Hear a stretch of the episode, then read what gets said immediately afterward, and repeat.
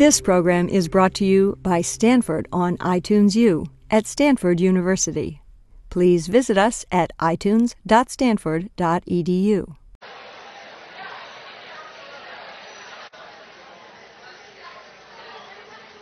Okay, you guys are almost as bad as faculty, but not quite. I want to welcome you to the Spring Cubberley Lecture. I'm Deborah Stipek. I'm the Dean of the School of Education. Um, we're very fortunate today to have California Secretary of Education Alan Bersin to talk to us about reinventing the American high school, back to the future. Um, a little more about uh, Secretary Bersin in just a minute. Before I introduce him, I want to give you a little background on this Cubberley Lecture Series. Uh, the series was established in the honor of the first Dean of the School of Education, Elwood Cubberley. Uh, um, Mr. Cubberley donated $500,000 to the school uh, just a while ago, which went far enough to build this whole building. So that gives you a little bit of a sense that it wasn't in, the, in, the rec- in recent years, uh, and to endow the library. Um, the series is designed to encourage a dialogue about important issues in education. It's been in place since 1933. So, Alan, you're continuing a very prestigious uh, tradition with your lecture today. So, a little bit on our speaker. Alan Bersin, as I think everyone here knows, was appointed uh, California's Secretary of Education in July 2005 by Governor Arnold Schwarzenegger. Um, when I mentioned, whoops, Oh dear.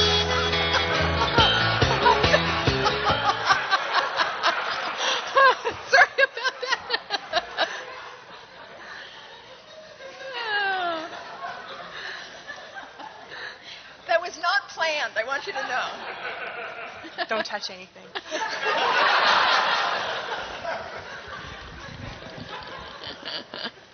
I thought you might like a little preview of what was to follow. Okay, so I, when I mention a few of his accomplishments, I think you'll understand why the governor was so eager to tap him for this in, important position. Uh, immediately prior to his appointment, Secretary Bersin served for seven years as superintendent of public education in San Diego Schools, um, the nation's eighth largest school district, where he led what most of us believe is the most innovative and important district reform effort that the country has ever seen. He also served as chair and member of the California Commission on Teacher Credentialing from 2000 to 2003. Prior to becoming superintendent, um, he served as the United States Attorney for the Southern District of California. Before that, he served as the Attorney General's Southwest Border Representative. Before that, um, he was a senior partner in the Los Angeles firm of Munger, Tolles, and Olson.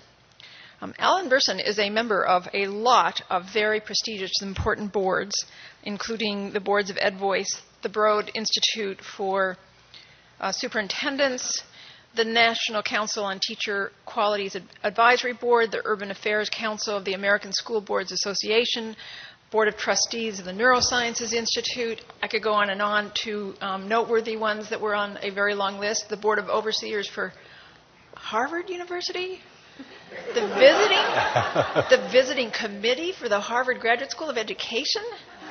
Um, I'm very glad to say that recently, Secretary Bersin saw the light. He realized um, where the real action was in the field of education and he joined the Stanford School of Education family. He's been co teaching a seminar this year on policy analysis with Linda Darling Hammond. Um, it's been a sensational and an incredibly authentic experience for students. Uh, it's not every paper that a student writes that is read by the Secretary of Education. Um, uh, it's my great pleasure to welcome Secretary of Education Alan Bersin. Thank you. Thank you. Thanks, Deborah. That was very nice. Thank you.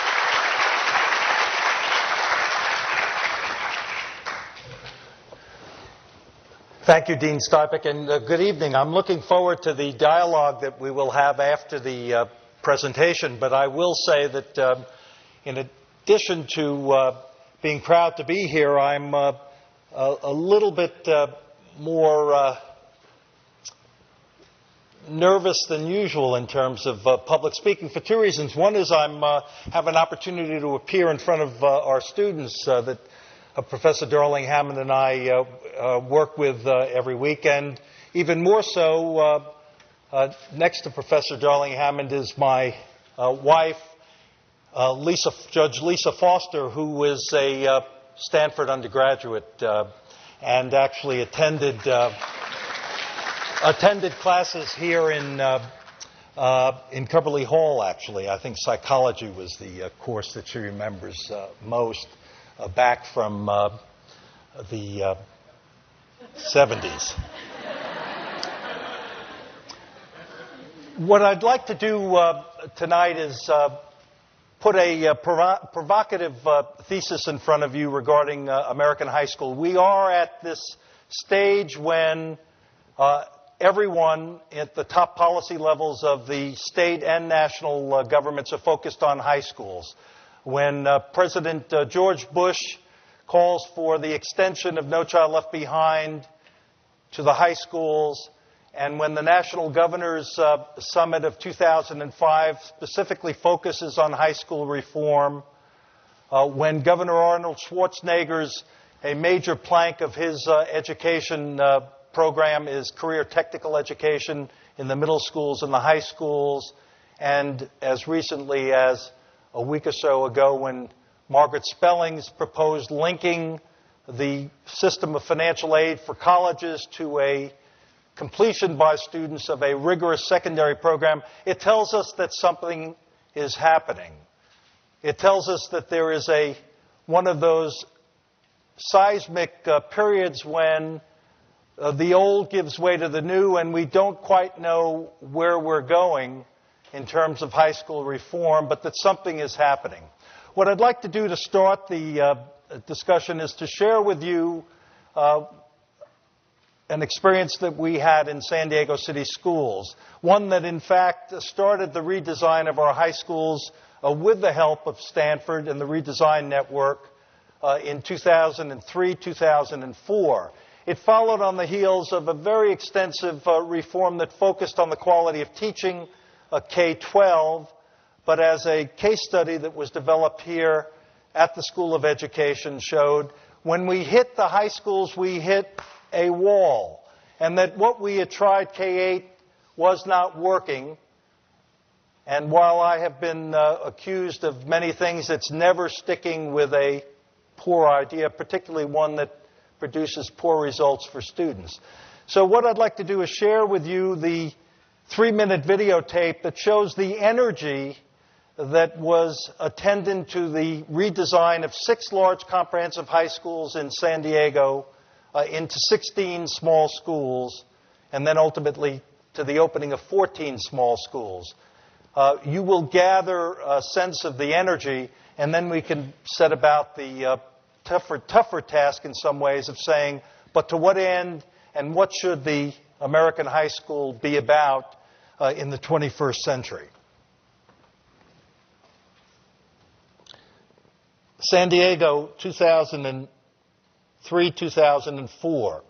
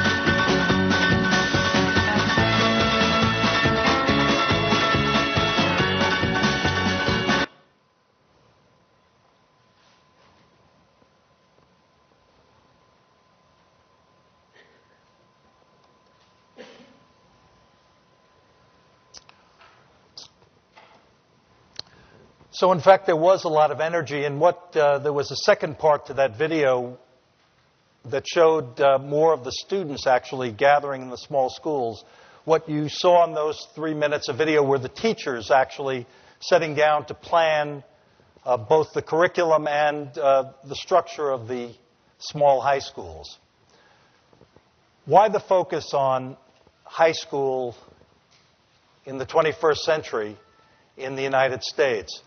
Let me go back and very quickly offer you a uh, perspective uh, that certainly affected us in, in San Diego. This is uh, Norman uh, Rockwell's uh, painting of Ruby Bridges in New Orleans in the 1950s, uh, entitled The Problem We All Live With. In fact, the current efforts of reform started in the modern age with Brown versus Board of Ed.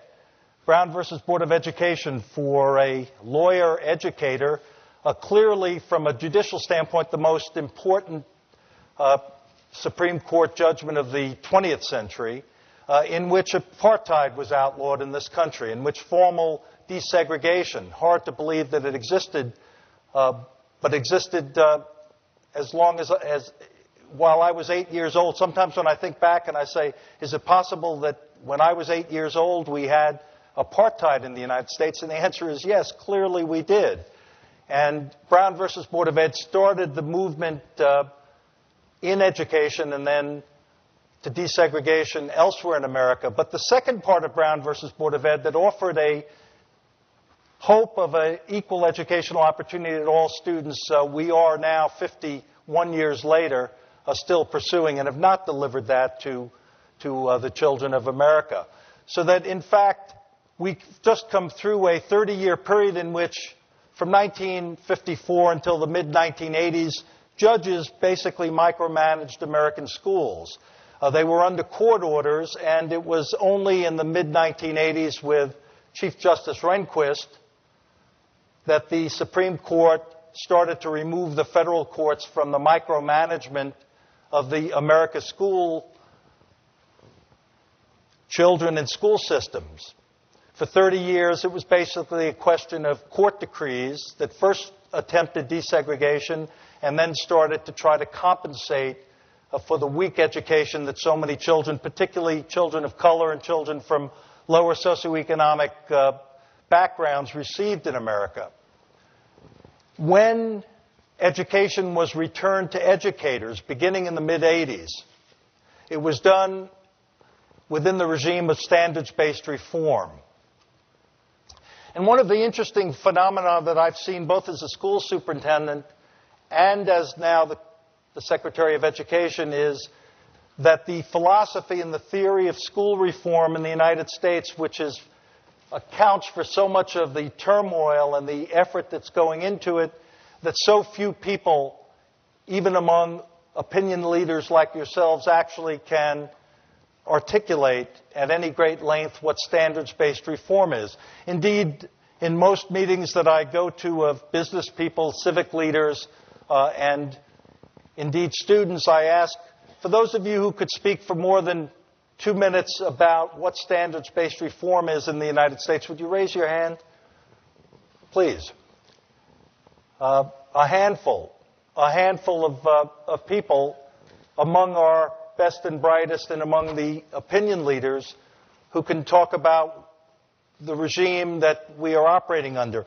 It actually is a revolutionary concept. Uh, for most uh, of American history, we compare students to other students, and we had a bell curve that located students in the bottom quartile, in the middle, and then at the top quartile. And for years, as that was translated into actual schoolroom practice, the same children always found their way to the bottom quartile. And it often depended much more on what they looked like and from where they came from rather than what they knew and could do. What standards based reform does is it sets up very rigorous standards of what children need to know and be able to do at each grade level in each of the major subjects language arts, mathematics, social studies, science, visual, visual and performing arts, physical education, and science. grade by grade from kindergarten until the senior year in high school, we now have a system in which we are attempting to teach to standards.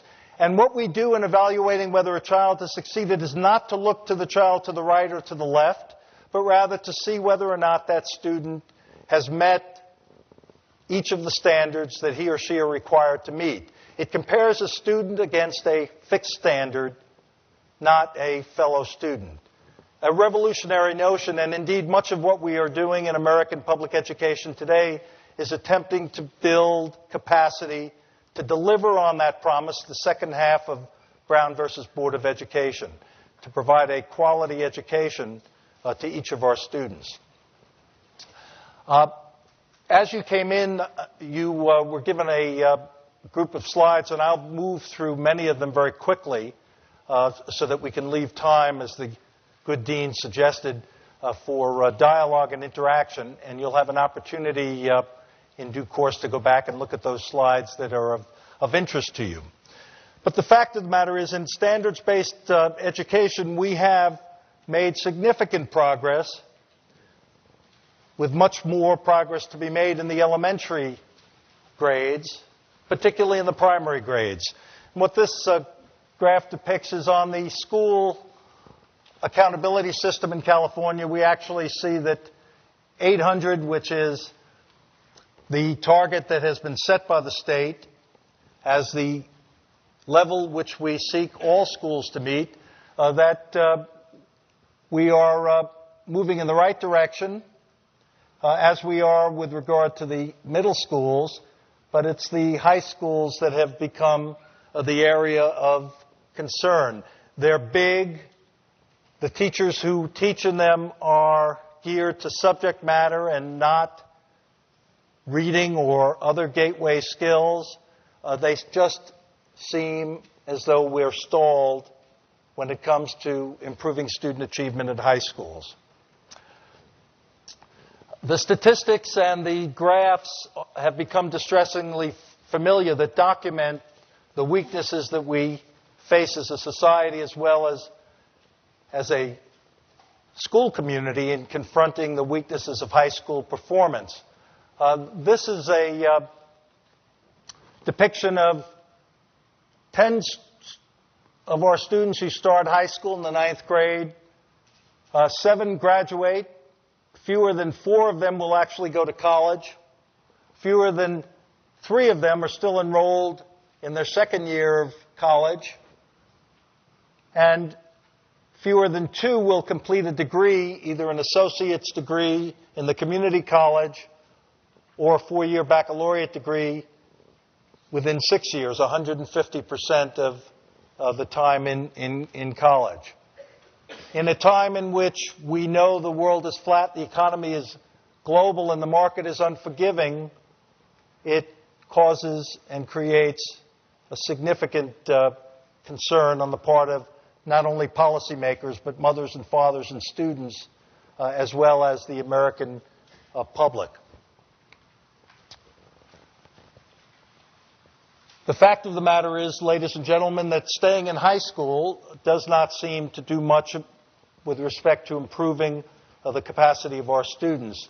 Uh, this uh, demonstrates in the categories by which we assess student achievement that, in fact, the number of students who remain in the, below basic, at the basic level and above basic in proficient or advanced basically stays the same from the eighth grade through the 11th grade.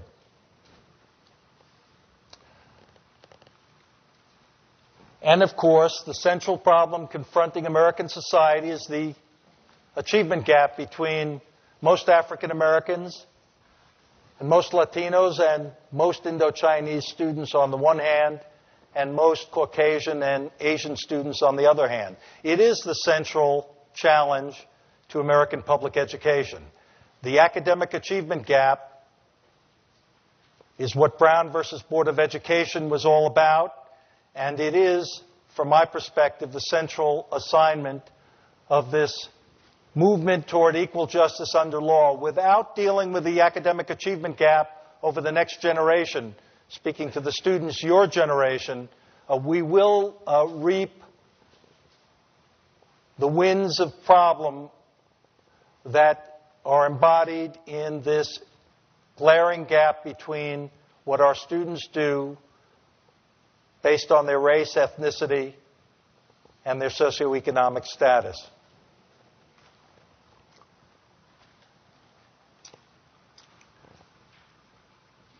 Twenty-one percent of Latino students in California are far below basic, and psychometricians will tell you that far below basic essentially is no better than random guessing on the standardized test scores that, in fact, are given to students to reach this assessment. 19% are proficient or above between the ninth grade and the 11th grade. The situation with regard to African American students, Native Americans, is not much better.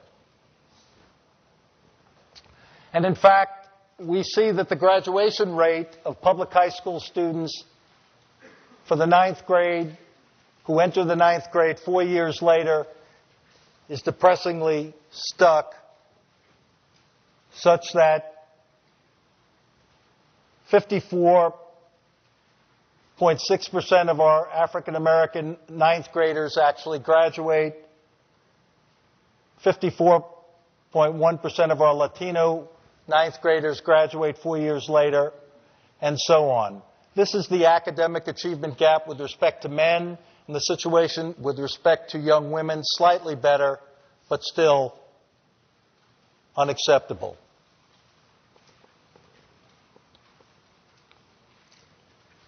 What happens in terms of the uh, ninth grade situation is you see that because of social promotion, hardly any students leave school between kindergarten and the ninth grade. Uh, what you see are smaller classes, you see more parental involvement, uh, you see more nurturing, and frankly, students have been passed along because for many years educators realized that having students held back and repeating grades did not, in most cases, lead to a different result. So students were passed along until they got into the ninth grade, and then the world collapsed in on them. Uh, instead of having a teacher through the day, they had five or six different teachers. Teachers, instead of knowing students, would have up to 175 students split among five periods. Students who were unable to read at grade level could not access textbooks in any of the core subject matter areas. They could not participate meaningfully in class. They could not successfully complete examinations.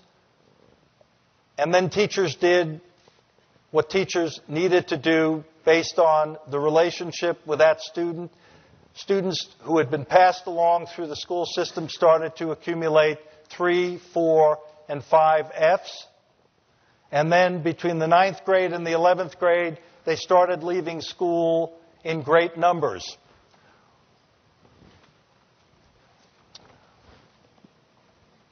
Let me go back to the men. What happened, what happened to the four out of ten African American male students who started the ninth grade and were gone by the 11th grade?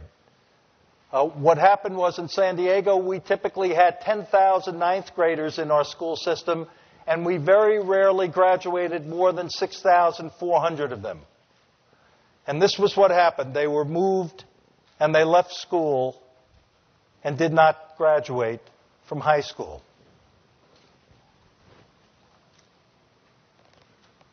And those that did graduate from high school were remarkably unprepared for college work. And this chart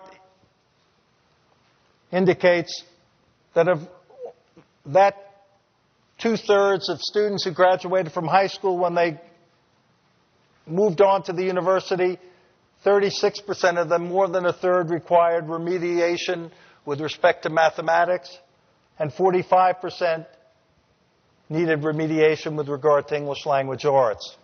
A dismal tale, and this only affected the two thirds of students who graduated from high school.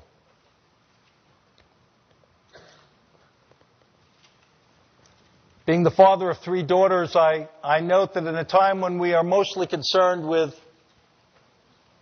young males now, uh, that in fact the achievement gap on mathematics between our young men and our young women is something that again needs to be addressed over the coming generation. But again, the problem of remediation with regard to all of our students who graduate from high school talks about the need to do something differently.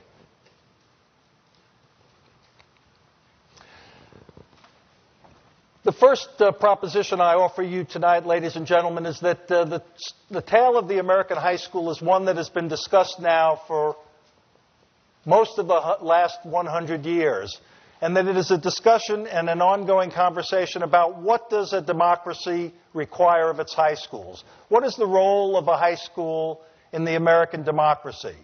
Uh, is it in fact equal access to education, or is it equal outcomes? With regard to education. And here I think we need to uh, consult history uh, because, uh, as we are reminded by uh, Santayana, those who uh, fail to remember the past are condemned to repeat it. In 1900, only one out of ten 14 to 17 year old American students attended high school. And the movement to the end of the 20th century to almost 99% of students starting high school at least is a tale of increasing access for American teenagers to secondary education.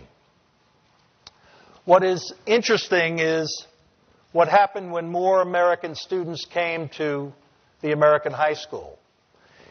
And here we should go back and consider that in 1893 there was a meeting of an august group of educators called the Committee of Ten that called for a liberal academic education for all of America's high school students.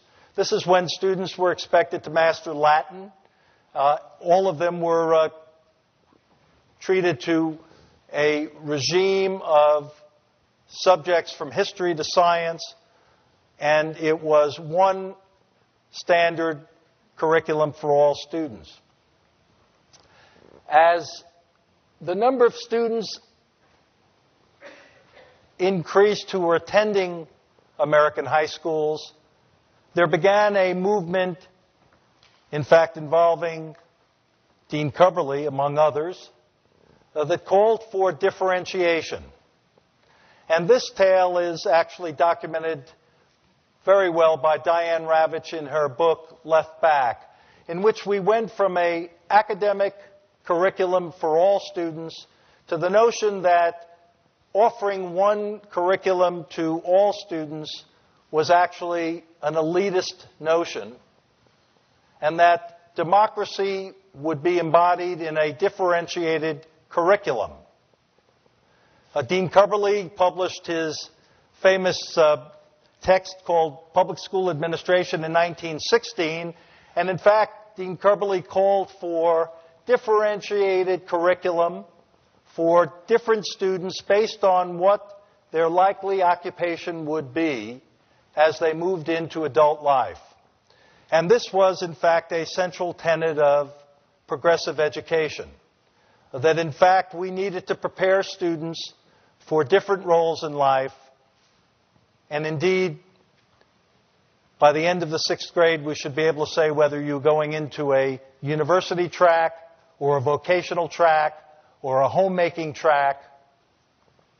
But again, it was tying the secondary education to an occupational outcome. And then, as they say, the rest is history. That notion was then taken because of the prevalent role of race and class in American history and American society to the tracking of students uh, into educational pathways that indeed were determined much more by what you look like and who your parents were than in fact what you could do and demonstrate as a matter of aptitude or ability.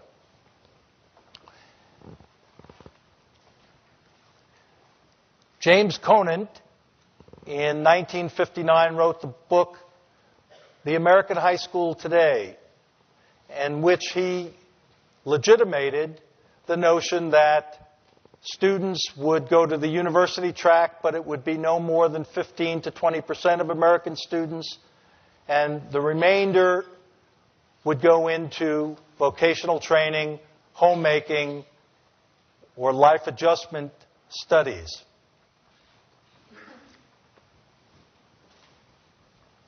The civil rights movement of the 1960s put an end to that notion or the legitimacy of it, and we have moved steadily toward the notion that everyone should be given a college prep curriculum, the so called A through G requirements, and that in fact the tracking that was called for and caused by a differentiated curriculum was the wrong path.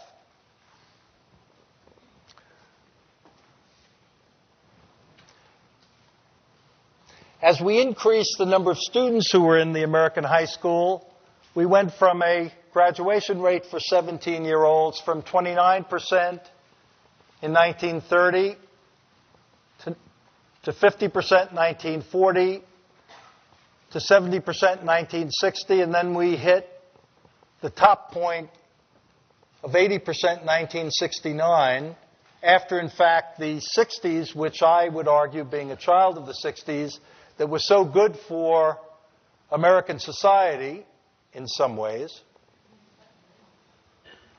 was not so good in terms of maintaining rigorous academic standards in American schools. And what we saw with the change in the reaction in the 19 after the 1970s was a reduction in the graduation rate that was at 64% in 1995 and has sort of stabilized at about 70% since then.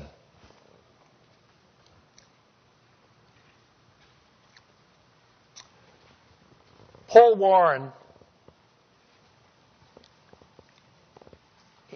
a legislative uh, in the legislative analyst's office in, in Sacramento, basically identifies three groups of students in the American high school today.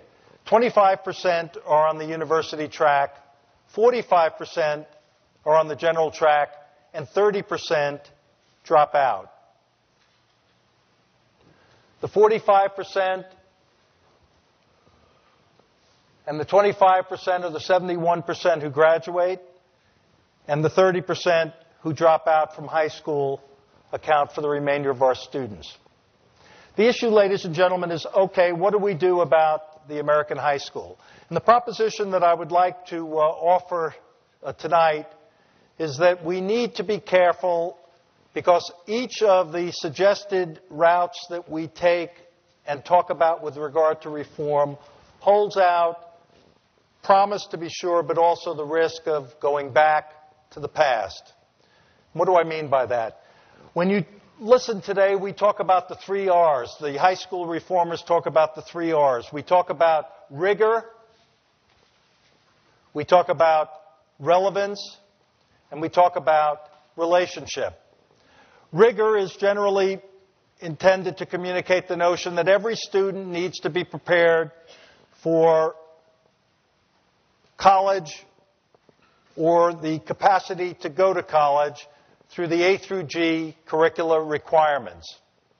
These are the requirements established uh, by the CSU, the California State University, and the University of California, and define what the university looks for in terms of the entry requirements uh, to those institutions. That is what we refer to as being on the university track.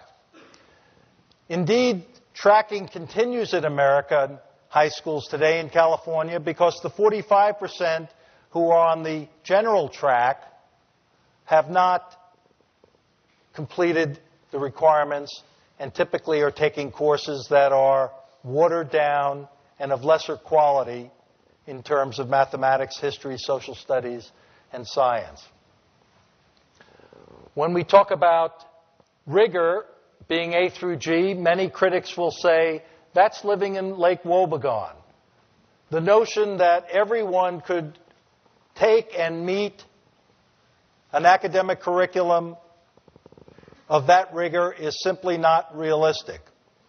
That's the pushback there and a central question as we go forward in reshaping the American high school. The second is relevance. Many of you will recall high school curricula in your high schools that simply were not engaging. And that has given rise to the notion that perhaps we need to build back a career technical education component into our high schools that would relate subject matter to actually career paths or certainly various uh, education sectors. We deal with the lack of interest and student engagement by creating new types of courses that would teach algebra in the context of a specific career pathway. And then we talk about relationships. And you noticed in that video clip of the creation of small high schools was a way to deal with the phenomenon, again, created by James Conant's notion that we needed to do away with small high schools in America because, in fact, it was only the large comprehensive high school that could provide the differentiated curriculum that would be necessary for all students to have a specific curriculum that was suited for his or her future occupation. So we, in fact, moved to the large comprehensive high school that most of us have attended, in which 70% of American students attend high schools that have more than 1,500 students in them. Many students attend high schools much larger, the largest being Belmont Senior High School in Los Angeles, attended by more than 5,300 students. So we have our rigor, relevance, and relationship. And the concern that I would offer, ladies and gentlemen, is that as we take these intellectual constructs and we try to translate them into actual classroom experience, uh, that in fact we run the risk uh, both of going back to the past and finding ourselves tracking uh, students into lower level curricula and or out of school altogether.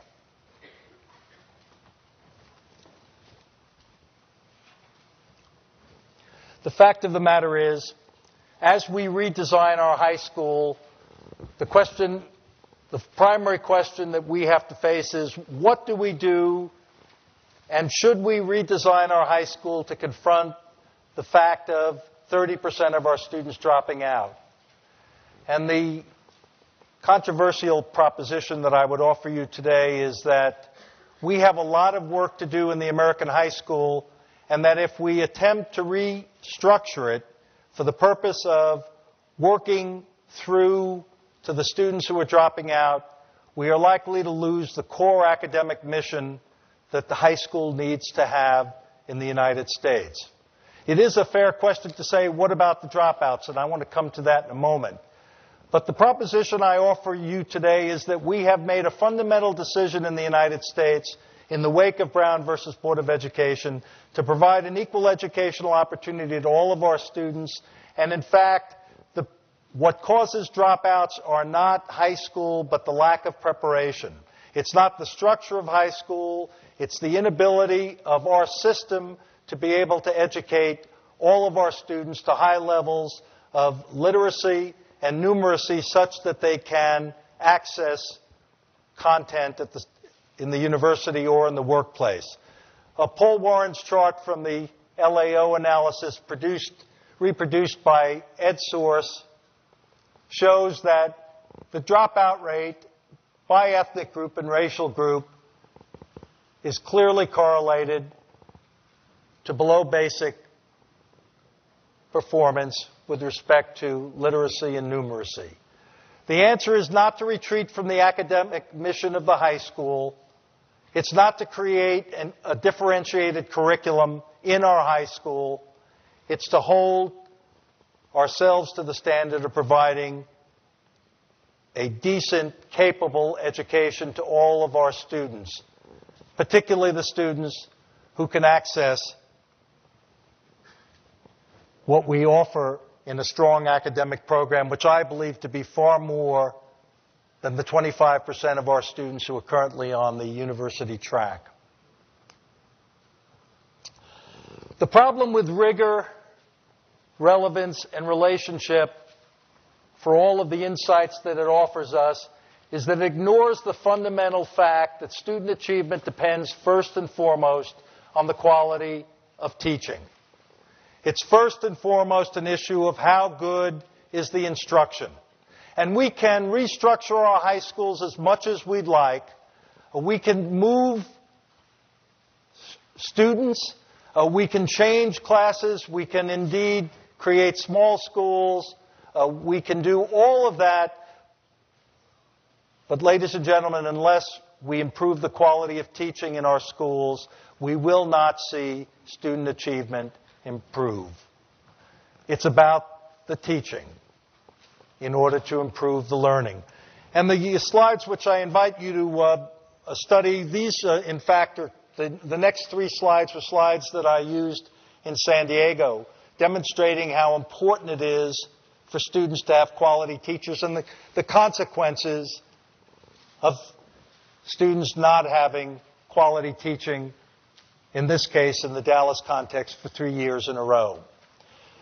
It's the quality of the teaching, and it's also confronting the fundamental fact that we have a maldistribution of quality teaching in the United States. Indeed, together with the academic achievement gap, and perhaps related to it, I would say and submit to you that the maldistribution of quality teaching, who teaches in which schools and how they get there and how long they stay there, is the primary challenge of American public education today.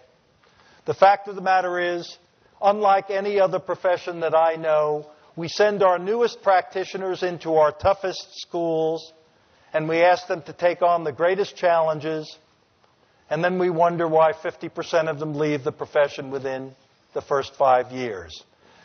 This data, which would be replicated, I submit to you, in every large system in California, indeed in the United States, shows that in the lowest achieving schools, the so-called API 1 or 2 schools, we have the largest number of new teachers, and we don't have the kinds of supports that we need for them in those schools.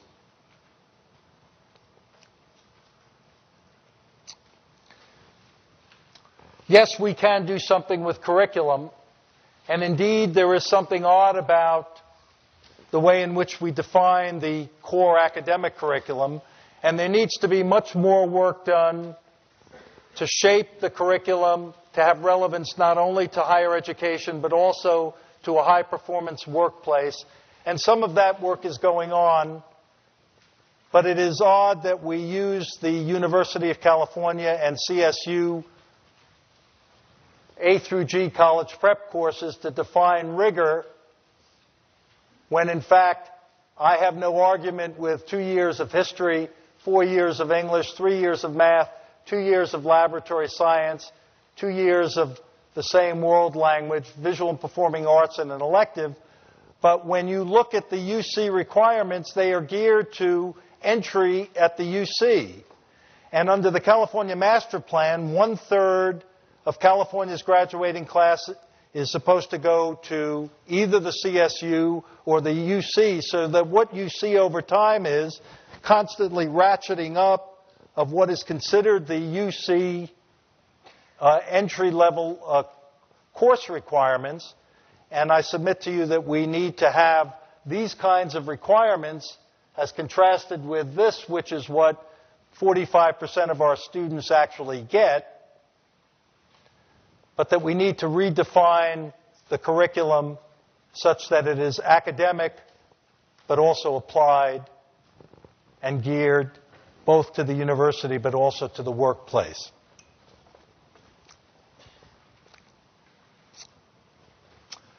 And then, of course, we have the, uh, the academic uh, achievement gap, in which we again see Six of the state's largest uh, school districts graduate less than half of their Latino students.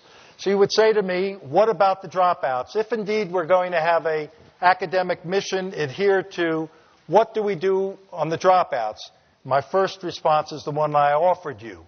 We need to constantly improve the quality of teaching in the American public school system so few and few of our students come to the high school three, four, and five years beneath grade level so that they come with the capacity to be able to access an importantly academic con- content uh, study. And indeed, we pay a huge price for not meeting that requirement. I always felt when I was the United States Attorney and I'd go into city jails and county jails and state prisons and federal penitentiaries, I would notice that the large majority of our inmates were people of color, usually young men of color, and what they shared was illiteracy. And indeed, what we see over the last 20 years is a quadrupling of our prison population in California. And indeed, the racial ethnic composition of the California prison population 35% white, 34% black, 37% Latino or Hispanic. But the worst news is our juveniles. In the California Youth Authority, you see that fully 87% of the inmates or the young people who are in the California Youth Authority are in fact young people of color. For the most part, young males of color, and usually illiterate. So, what do we do about the dropouts that will continue to mount until we meet the challenge K through 8, so that few of our ninth graders actually come unprepared to access content in the secondary schools? Uh, I submit to you that. Uh, we need to solve this problem, and important work has been done in talking about what the community colleges need to do and what alternative options need to be available for our young people. In one of the uh, important projects mounted by the Stanford School of Education and led by uh, that terrific uh, leader in American education whose retirement we celebrate tomorrow, I understand, Michael Kirst,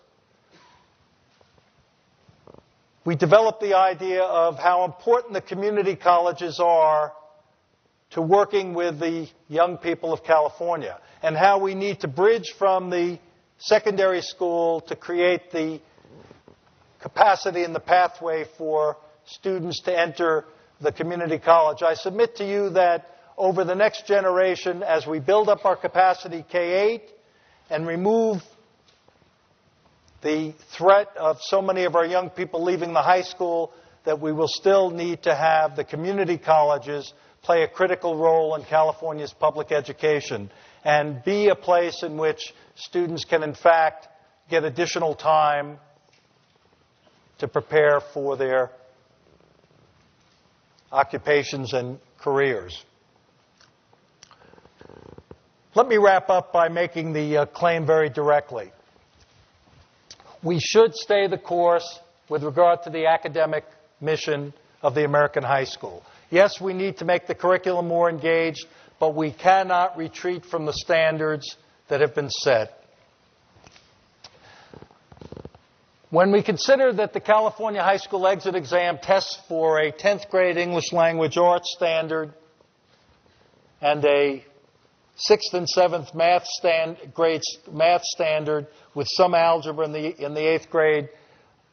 We should see that uh, we have a long way to go, but in fact, we need to work with this. And while my colleagues at Stanford and I have differences over what the assessments might be and disagreements, I think we need to recognize that the answer is not to retreat from the academic mission or the rigorous academic curriculum, but rather to build the capacity to deliver it to more students.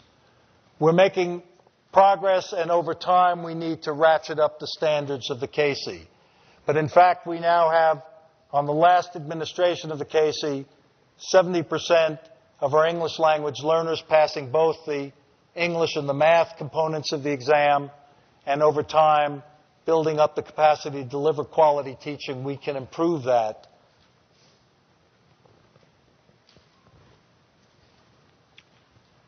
We're seeing an increase in the number of students who are taking high level math courses from 2001 to 2004. We see an increase. It's still not enough, but the trend is in the right direction.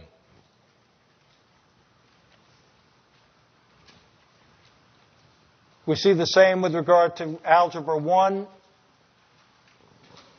Depends on whether you look at the glass as being half empty or half full, to be sure. But I see this as progress and will be the, um, the last uh, message I want to leave, leave you with tonight before opening it up to questions. Uh, we are moving in the right direction. And we are seeing improvement with a lot more to go. Ladies and gentlemen, uh, that discussion that I talked to you about the, uh, before, which is the, the dialogue between uh, equity of access and the kind of curriculum we offer our students, is one that will continue to go on. Uh, this is a, uh, a clear case in which the, the, the American high school uh, needs to be reshaped with clear purposes in mind. And in fact, for all of the energy that was in the videotape at the beginning, uh, there was less clarity for our teachers than I would hope would be the case over the next generation.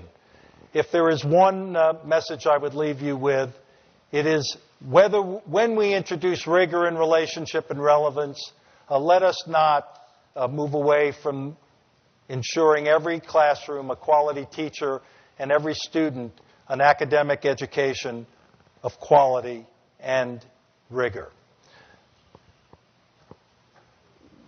If we have time, I would be delighted to uh, engage in a dialogue and respond to some of your uh, uh, tougher inquiries. Uh, I uh, would appreciate um, if you would uh, wait for the microphone first so that everyone can hear the question, and then I will respond as, as well as I can.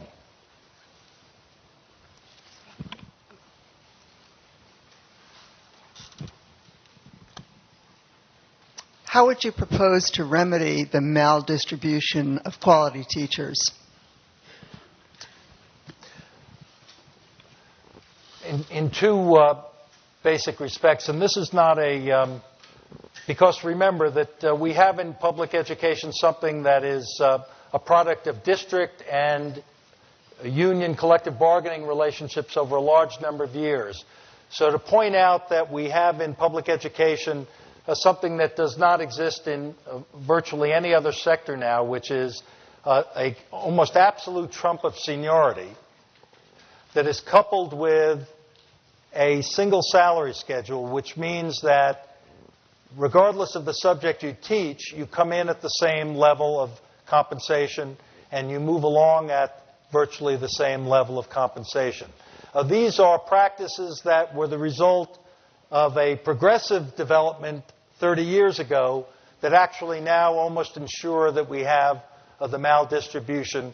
Because what teachers do in the individual context of their lives, when there is not a good school culture or a good school environment, a strong principal with a team of teacher leaders, is that they exercise the prerogatives they have uh, to leave the school and to move to a less challenging context uh, absent the kinds of incentives and the kinds of school cultures that we need to build in all of our schools, we will not be able to address that. So that, uh, in, in, in short, what I would do is use um, uh, what we know about building school cultures, which starts with an excellent principal, teacher, and teacher leaders, and then I would actually use some incentives both monetary and non monetary, uh, to uh, attract and retain teachers in our toughest schools. That's what every other sector that I know of and every other profession relies upon. You talked about uh, quality teachers, and you mentioned that many teachers leave the profession within five years. As a matter of fact, about half the, half the number of teachers. Have you worked at or thinking about a way to develop a career program for teachers? As a retired teacher of 32 years in the California School District, I left at the end of the career in the same position that I was when I started. I've seen uh, statements about ways to develop levels of career teachers that may lead to the more experienced teacher being a person who can help the younger ones in both uh, classroom control and, in curricul- and development of curriculum. What's your reaction? No, I, I think, in fact, related to the first question, I, I, the, the uh, absence of a structure, a career structure, that would recognize that there are new teachers, associate teachers, and that over time you would develop the capacity to be a professional leader, and that the fact that we don't have either uh, levels to provide uh, for that, let alone compensation to be accorded to that, is a huge uh, and debilitating feature of our world. Uh, the single salary schedule and the seniority issues are uh, significant obstacles, but not obstacles to doing what you're suggesting.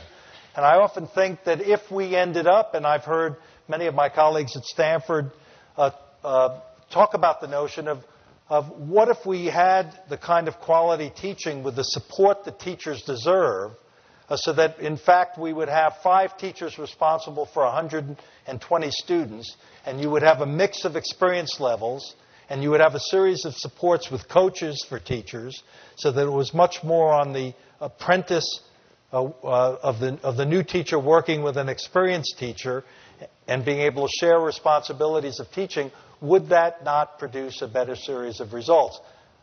I believe, along with you, that it is, and that the uh, future of uh, our profession as educators requires that we develop those kinds of career ladders and structures of teaching in which groups of professionals work together and support one another uh, to solve problems. The essence of a profession is using the skill and knowledge that you have as a professional within an accepted framework of that skill and knowledge, and you apply it to solve cases that come before you. Uh, dealing with the facts of those individual cases actually requires a lot more collaboration than comes from leaving our teachers in the isolation that you describe. Uh, hello. Hi, I'm an employee retention specialist, and I've spent most of my life in the corporate community. So I 100% believe that we need to provide a superior education for our students to be able to compete globally, because I see what's happening in American businesses. And I'm wondering what has to be done to Im- actually implement in California some of the support ideas you have for retaining teachers. Um, to help them be successful with the changing student demographics and um, you know some of the challenges they have in a performance-based standard type of framework that they now, they now have to work with. What what do we have to do in California to make that happen sooner rather than later? Well, first, and, and, is that it's not going to happen sooner. It's not going to happen sooner because this is not, and it's something we have got to come to grips with, that building capacity to, to meet academic standards requires a, a support effort uh, that is not going to take place uh, over um, just a short number of years. Uh, this is the work of generation, a generation of, of American educators supported uh, and teachers who need to be supported in ways they have not. Uh, just on that perspective, I believe that our obligation is to hand over as educators, as each generation of, of educators is expected and required to hand over the system in better shape uh, than uh, it received it. Uh, we have not, as a, an American community, supported teachers sufficiently for that to have happened in the last a number of uh, decades. Uh, to do it is going to take a significant investment and a resolution of the kind of gridlock that we have politically uh, between those who will not consider new revenues and those who will not look at the productivity of existing resource allocation. But for me, and I've had some great teachers here at Stanford and elsewhere, and in San Diego, it's about how quickly we can accelerate the quality of the teaching profession. It's about the teaching. It's about the teaching. Mr. Secretary, thank you for an excellent speech. Um, my comments um, are towards is there a need to study the natural propensities of students? Uh, last year, in a speech to Harvard summer school students, President Summers, referring to his earlier speech that generated controversy, I've heard of it. uh, still, he mentioned that he said, Why do we observe the trends we do? And uh, I think there is perhaps a need to address that question in an objective manner. And my, my question um, relates to two issues. One is, um, is it better to study standardization versus customization? Meaning, is, there, is it better to study more local customization of education system and also perhaps to study which ethnic groups have a natural maybe I shouldn't use that word, but which groups of people have uh, more propensity for certain trades or certain areas of study. And the second question relates to um, education is held as a paradigm of improved earning potential in society. And does, as an, an example, is uh, the Amish people, which holds a contrast to that fundamental paradigm. So, any thoughts you have on that? Yeah, uh, we, we, we really don't, uh, we, we don't go there because it's not accurate and not uh, fair to, to go there to attribute uh, qualities. In fact, this dialogue between uh, differentiated curriculum, which in the, for the committee of uh, 10 was, was not to go, but for progressive educators, the differentiated curriculum was, uh, was democratic. Uh, you know, suggests to me that if race and class were not the prevalent factors in American society that they have been, of course we'd like, we want to customize. When I say don't uh, maintain a strictly academic track for students, it does not ignore that there are differences in, in, uh, in students. But the way in which we measure those differences and the way in which we react to those, those differences have traditionally involved more issues of race and class in the United States than they actually have involved assessments of capacity, let alone coming to some conclusion about natural capacity, which I, I don't actually believe in to begin with. What we need to do is maintain the tension that we have. And when I'm suggesting the academic curriculum, I'm not suggesting that it's not going to have the consequence, certainly in the near term, of the dropouts with the consequences on someone's earning power. But what I am suggesting is that in education, we so often turn over the regime. We swing from one side to the next so quickly that we never give our teachers and our educators enough time to actually go deep into a matter which is going to take decades, not show up with results in a year. So that you could have looked at some of those charts and said, well, look, oh, what's he talking about? 4% of students are taking physics now instead of 2%. Well, that's double what it was. And when you look at the grade, if we stay the course, if we stay the course and continue to prepare our teachers, we will see, unless we go back because we swing away to some other theory of action, we will actually see progress over the next generation if we stay the course. And I, I, uh, I'll, I'll answer the other part of your question uh, uh, after the talk.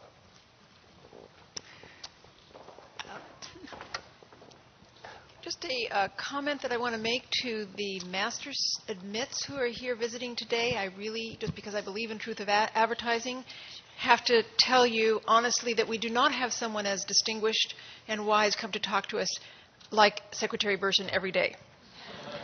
Um, but we are really grateful for the, the having uh, Secretary Bersin as our colleague and as our friend, and we look forward to working with him on the incredibly important task. I think he has the most important job in the state of California. He probably also has the most difficult job in the state of California in uh, in transforming our educational program for kids and breaking down that brick wall called the high school.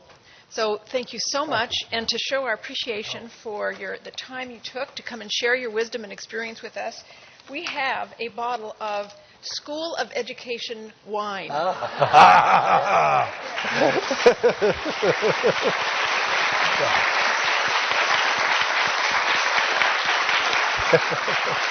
and something to drink it in. So please, another round of applause for Secretary. Thank you so much. Thank you. Thanks, Sarah.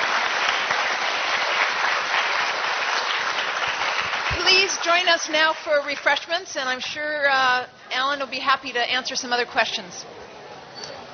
Well, well, well.